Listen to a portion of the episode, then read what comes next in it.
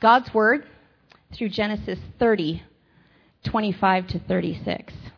After Rachel gave birth to Joseph, Jacob said to Laban, Send me on my way so I can go back to my homeland. Give me my wives and my children for whom I have served you, and I will be on my way. You know how much I have worked for you. But Laban said to him, If I have found favor in your eyes, please stay.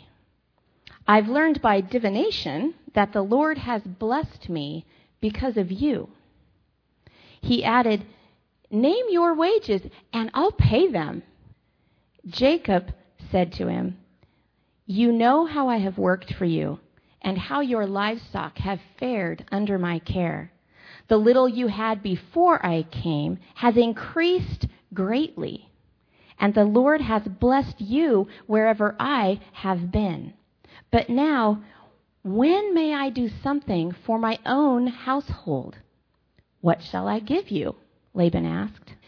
Don't give me anything, Jacob replied. But if you will do this one thing for me, I will go on tending your flocks and watching over them. Let me go through all your flocks today and remove from them every speckled and spotted sheep, every dark colored lamb, and every spotted or speckled goat.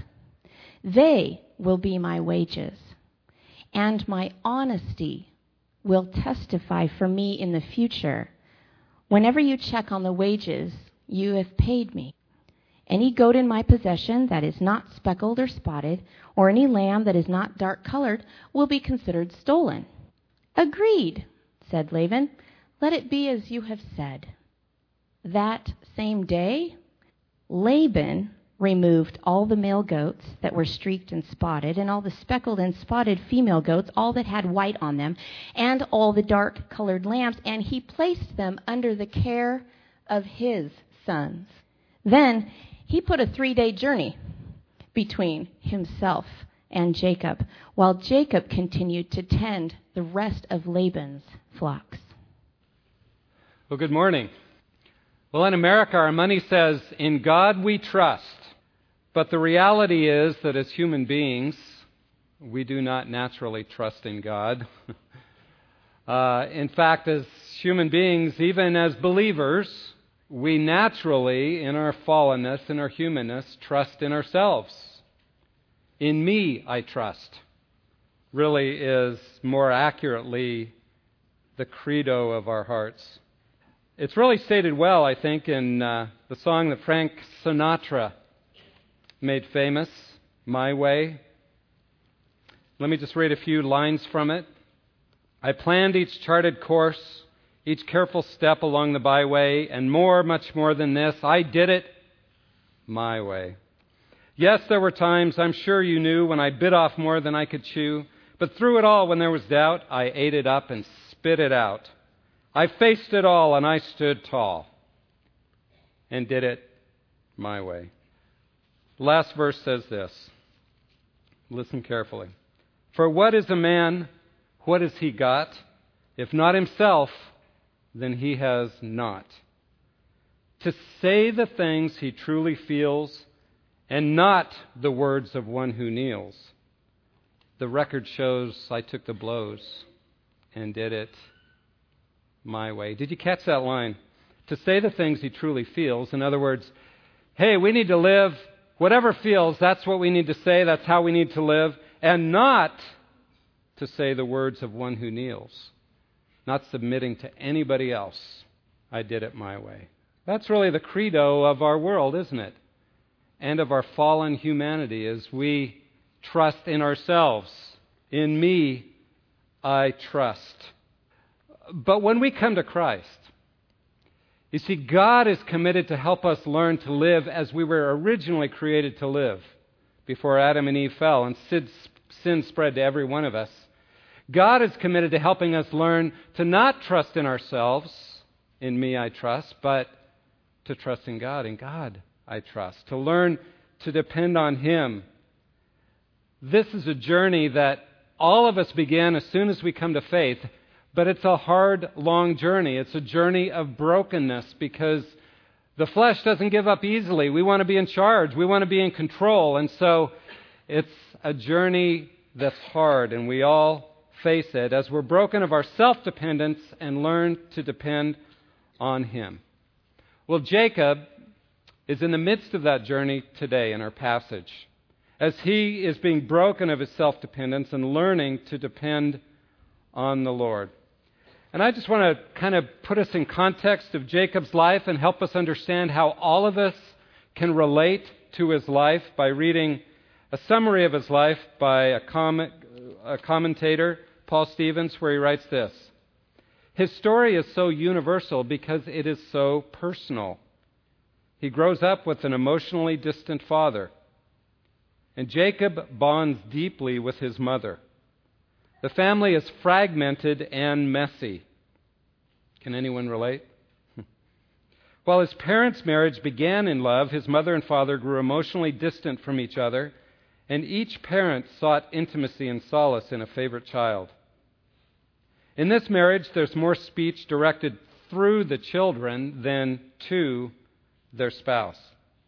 A distant father, an overbearing mother, an overpowering brother, wives he cannot please, a manipulative father in law, children alienated from each other.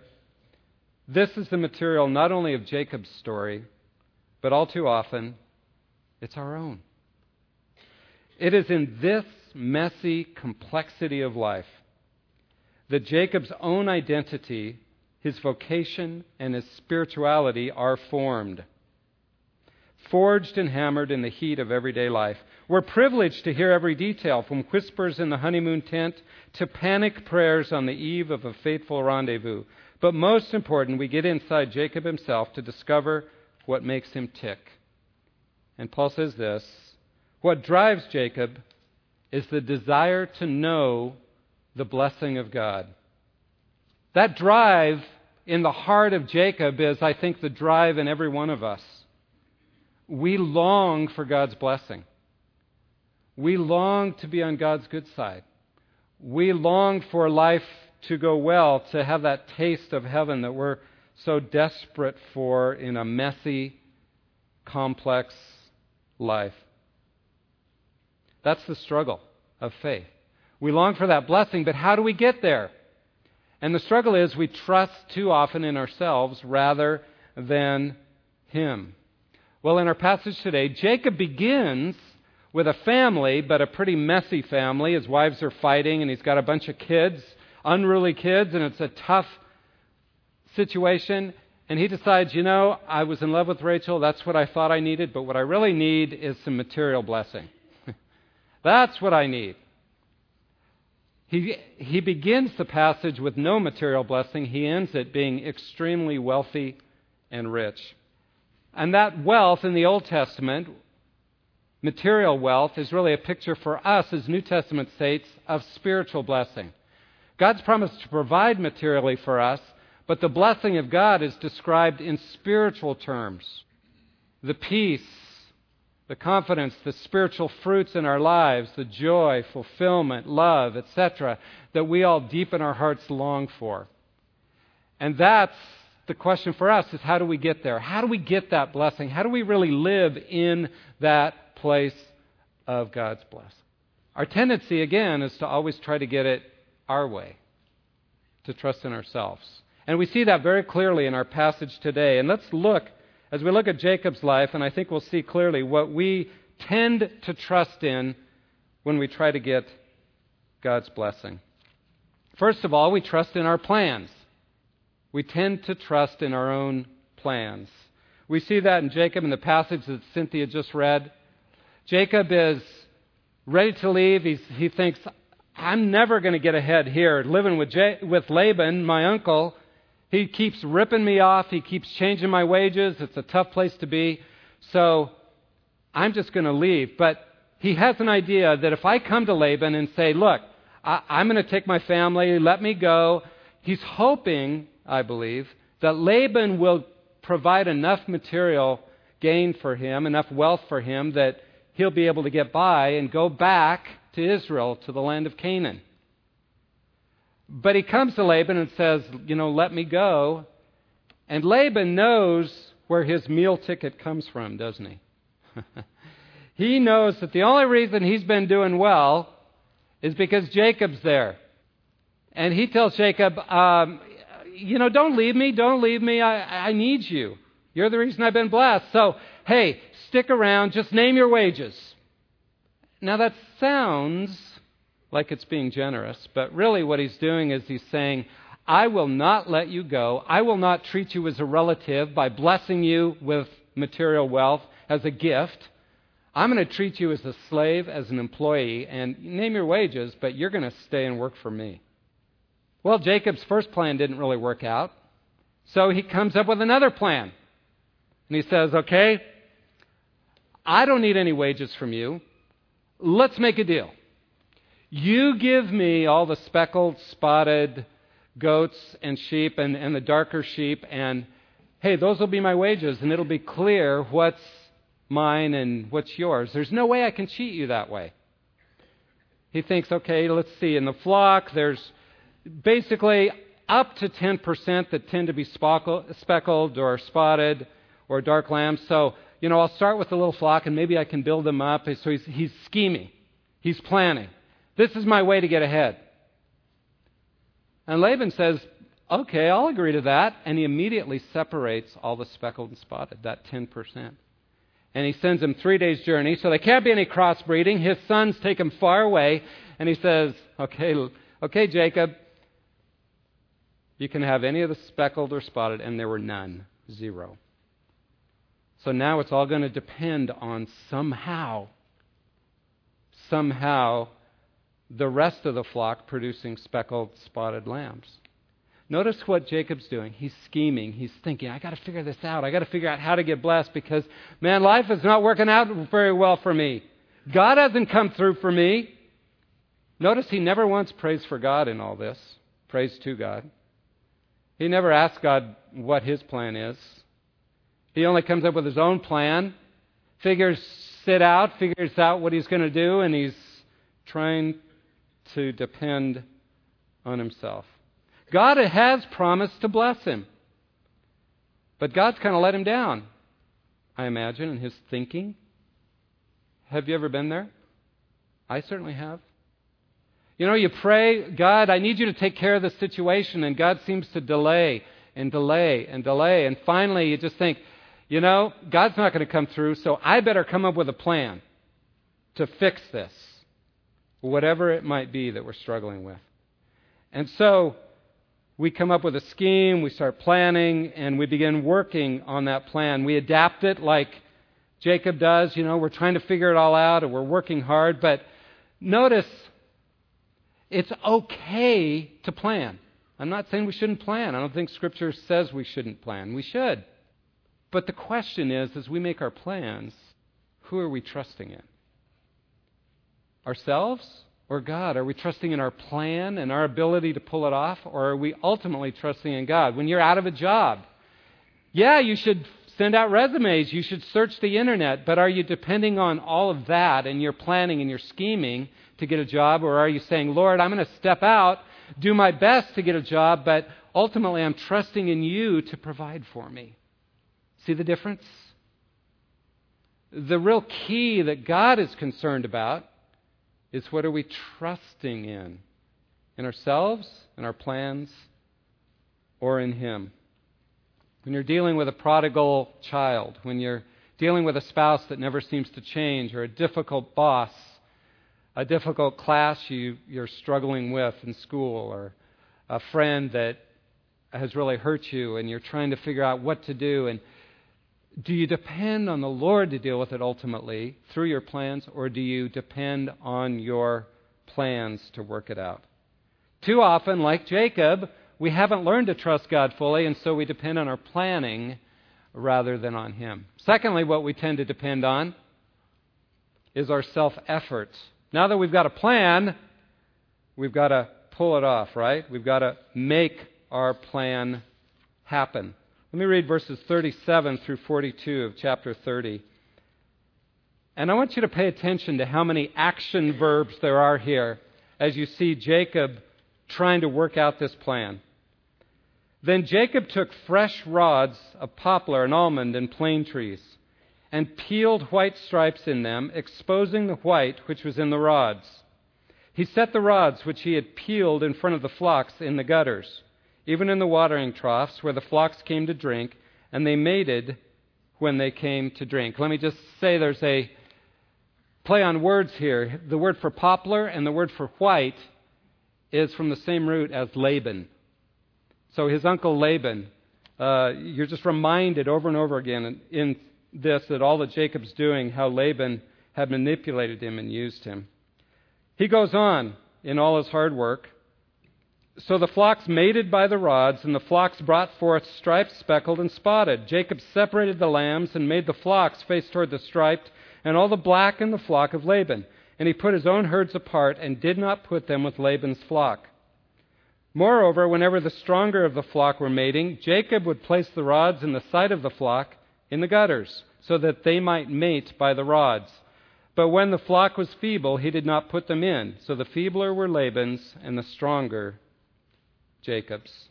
Early genetic engineering here, right? Doesn't this sound crazy?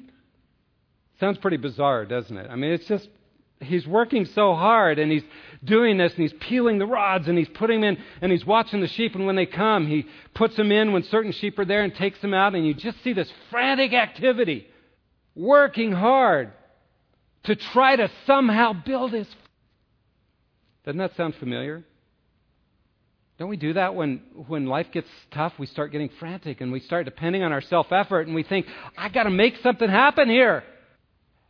And yet we look at this and we think, how foolish.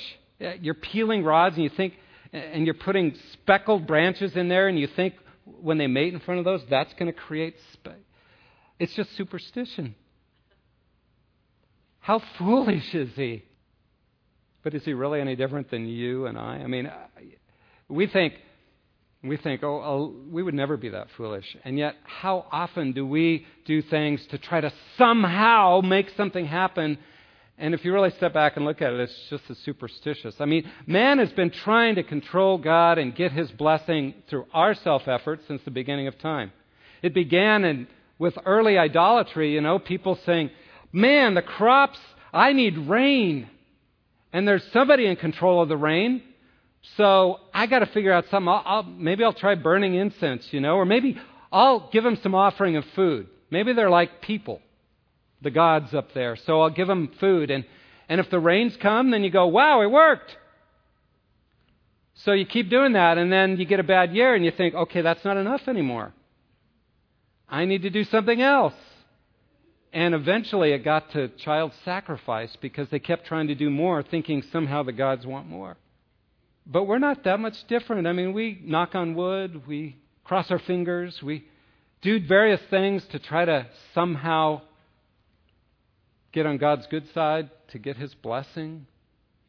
Uh, for us as believers, you know, we're pretty sophisticated. We tend to use religion. Lord, if, if you come through for me, if you do this, I'll go to church every week for a year. I'll read my Bible every day. I'll go to Bible study. If you do this, I'll pray more. If you. What is that? It's no different. It's stripping branches and putting them in and just hoping something happens. It's trusting in our own self effort rather than God. I remember as just a young boy wrestling with this myself. I, I had a vague sense of God up there, but there were certain things I really wanted. I remember I really wanted a G.I. Joe. And this is when they were really cool, okay?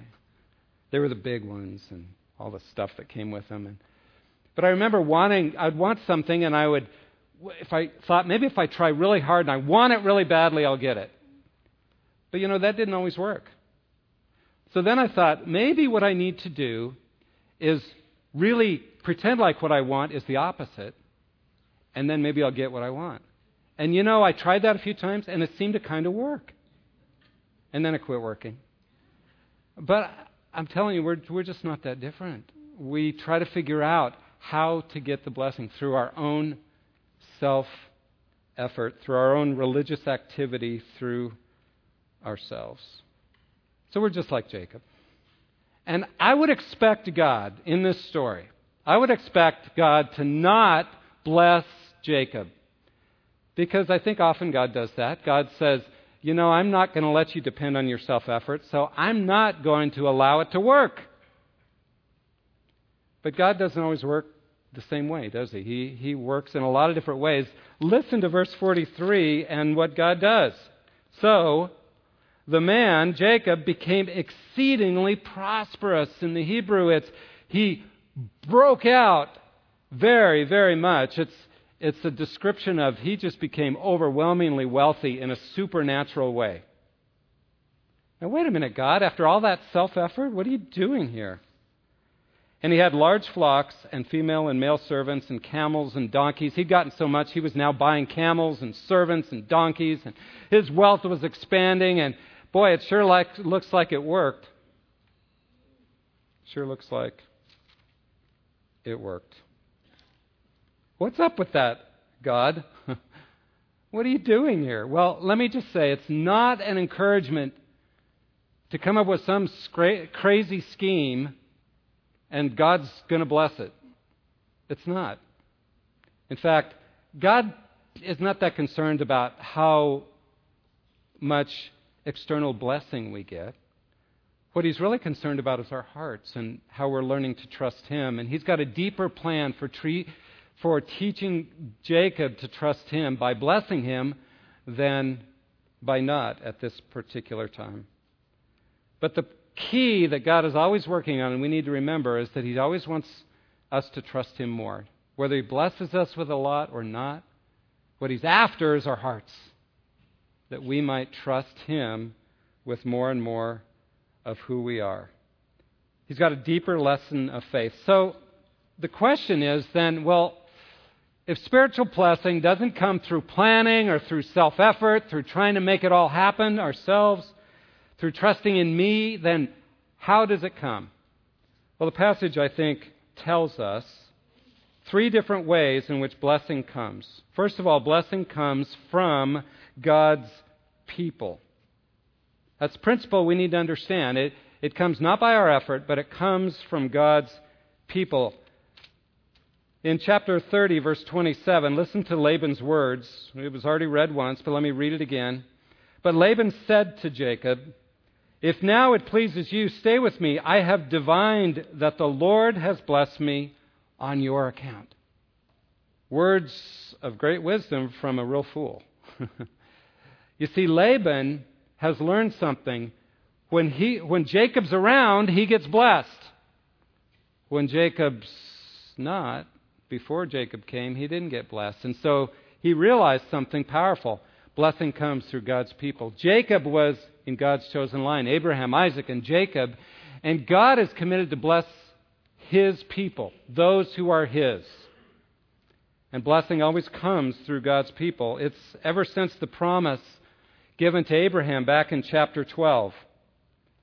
Verse 1 through 3, let me just read 2 and 3. I will make you a great nation. I will bless you. I will make your name great.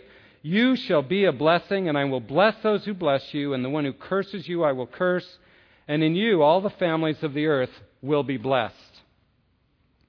We are heirs of that promise.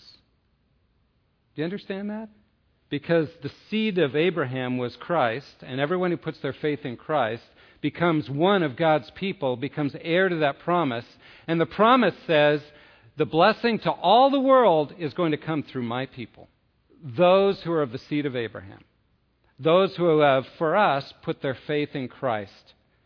They are the ones I will bless. Even if they're like Jacob and they mess up all the time and don't trust me very well, I will continue to give them my spiritual blessings because that's what I do. I bless my people whether they deserve it or not. So the encouragement to us is you want to be blessed? Make sure you're in the family of God. Make sure you put your faith in Christ and make sure you are trusting that, Lord, you are going to take care of me and bless me and give me your spiritual life love, joy, peace, patience, kindness, goodness, etc. The fruits of the Spirit. You are going to be here for me and take care of me simply because I put my faith in you. Not because I do it right. Not because I'm a good planner. Not because of my self effort. It's simply because I'm your child and you promised to love your children. That's a principle that we know, but we so easily forget. Blessing comes through God's people. Secondly, blessing comes from God's presence. From God's presence. Let me read verse 1 through 3 of chapter 31. Now Jacob heard the words of Laban's sons, saying, Jacob has taken away all that was our father's, and from what belonged to our father, he has made all this wealth. They're getting jealous. Jacob saw the attitude of Laban, and behold, it was not friendly toward him as formerly. Then the Lord said to Jacob, Return to the land of your fathers, to the land of Canaan, to the land of promise. Return to the land of your fathers, and to your relatives, and, notice the end, I will be with you. Why? Because all through the scriptures, that's what God is trying to communicate to his people. Blessing comes from God's presence. We try to get blessing through God's gifts to us, what He provides for us, and He keeps saying, No, the real blessing is me. It's me. It's my presence. I will be with you, Jacob. God came to him and said, I will be with you when you go to Haran. And he was. God's saying now, I will be with you as you go back to Canaan. Why? Because He is our inheritance. He is our source of blessing. He is what we long for. And He longs for us to be truly satisfied in Him. That's exactly what Jesus said again. John, he said it a number of places, but I'm thinking of John 17, verse 3, as he's gathered in the upper room with his disciples, about to say goodbye that night. He gets arrested, he gets crucified the next day. And he gathers them and he prays to the Father and he he talks about giving them eternal life. I've given them that blessing. That's what eternal life is. It's something that begins now and goes on forever. And he says, I've given them that eternal life. And then he defines it. He says, and this is eternal life. Okay, what is it? What's the blessing we're looking for? What I really long for, that life that begins here and goes on forever. What is it? It says, This is eternal life. That they may know you, the only true God, and Jesus Christ, whom you have sent. It's knowing Him. See, if we could just begin to really live as though that's true, begin to grasp that and understand that it's simply a relationship with Him that I long for, and that He longs for each of us, that we might rest in that and really see that as the blessing, we would begin to find the joy and the peace that we long for. That's why people in Haiti, who are struggling horrible under horrible circumstances, and yet you keep seeing pictures of them dancing and praising God and worshiping Him. How can they do that? Because the blessing's in His presence, not in His gifts. Oh, if we could only learn that, and we in America don't understand that very well because we have so many gifts. Third, blessing comes from God's grace. Not our efforts, but simply from God's grace. Let me read verses 4 through 10, and just to set the context. Now, Jacob's saying, I got to leave now. Laban's mad at me. His sons are mad at me. I'm in big trouble. I better head out. God's told me to leave, but I got to convince my wives. And as you know, men, convincing your wives isn't always easy. so listen to his speech. So Jacob sent and called Rachel and Leah to his flock in the field and said, I see your father's attitude, that it is not friendly toward me as formerly, but the God of my father has been with me. Listen to his words carefully.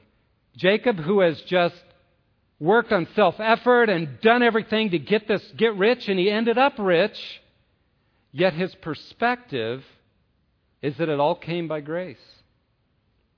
Notice that. Laban was out to get me, but God of the Father, uh, the God of my fathers, has been with me. You know I've served your father with all my strength, that your father has cheated me and changed my wages ten times. However, God did not allow him to hurt me. God protected me. If he spoke thus, the speckled shall be your wages, then all the flock brought forth speckled.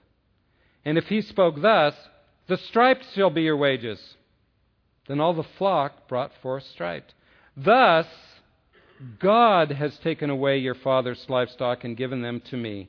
And it came about at the time when the flock were mating that I lifted up my eyes and saw in a dream, and behold, the male, gates who were, male goats who were mating were striped, speckled, and mottled. Notice what he says there. It's profound when you think about Jacob's heart up to this point. He's been working so hard. And he says, You know what I realize? God is the one who blessed me. God is the one who made them made a certain way. It wasn't my poplar rods and, you know, putting them in at certain, all my hard work to make something happen. It was God. How in the world did Jacob understand that? Because he didn't get it before. How did he come to that place of understanding it? Well, let me read the next few verses, 11 through 13. As he's speaking to his wives, he says this Then the angel of God said to me in a dream, Jacob. And I said, Yo, Lord. Basically. He said, Lift up now your eyes and see that all the male goats which are mating are striped, speckled, and mottled, for I have seen all that Laban has been doing to you. I am the God of Bethel, where you anointed a pillar, where you made a vow to me. Now arise, leave this land, and return to the land of your birth. God came to him in a dream. That's how his perspective changed. He began to see all that I did, that had nothing to do with my getting blessed. It was simply God's.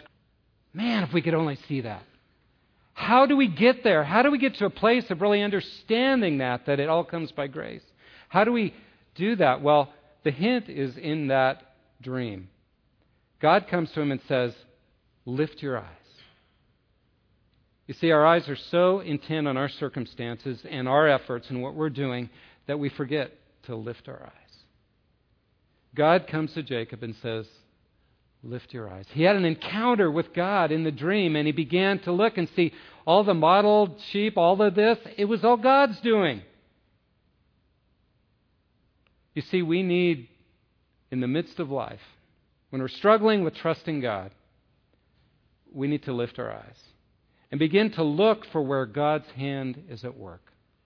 Begin to look at our situation from God's perspective. Begin to see it not from ours, but from His. How do we do that? Well, to be honest, folks, you got, you've got to spend time with Him. Jacob had an encounter in a dream. Sometimes God speaks in a dream, but normally the way God speaks and change our perspectives and lifts our eyes is through simply being in the Word. You got to read His Word. You got to pray to Him. You got to beg Him to open your eyes to reality you got to beg Him to reveal Himself to you. You have to spend time with Him because otherwise the world just encroaches you on you and forms you into its mold. And if you have a hard time doing that, just begin with five minutes. Five minutes of Bible reading and five minutes of prayer a day. Just commit to that and make it regular. And then after a few months, make it 10 minutes of each. And you'll be surprised how God over time will begin to reveal himself and you'll begin to desire that time with him more and more. But you've got to begin somewhere. That's what it takes to lift your eyes and begin to see life from his perspective. Well, in the rest of the section, we won't take time to read it, but Rachel and Leah respond. They say, Well, you're right, Jacob. We're ready to go because dad doesn't care about us at all. He's never cared about us. So we're ready to go with you. In the end, Rachel steals the household idols of Laban's, and that'll become an incident later we'll talk about in a few weeks. But why is that significant? Well, I think at this point it simply reveals Rachel's heart that she hasn't learned to trust God yet. She's lost. She she wants to trust in these idols rather than God. That's where she's looking to for blessing. Well, how do we wrap this up? Well, let's just understand that, like Jacob, it's okay to long for God's blessing. In fact, He wants us to not be satisfied with anything less than his full life that he offers us, his full spiritual blessing, which is so much greater than any material blessing that we might look to here on earth. He wants us to long for that.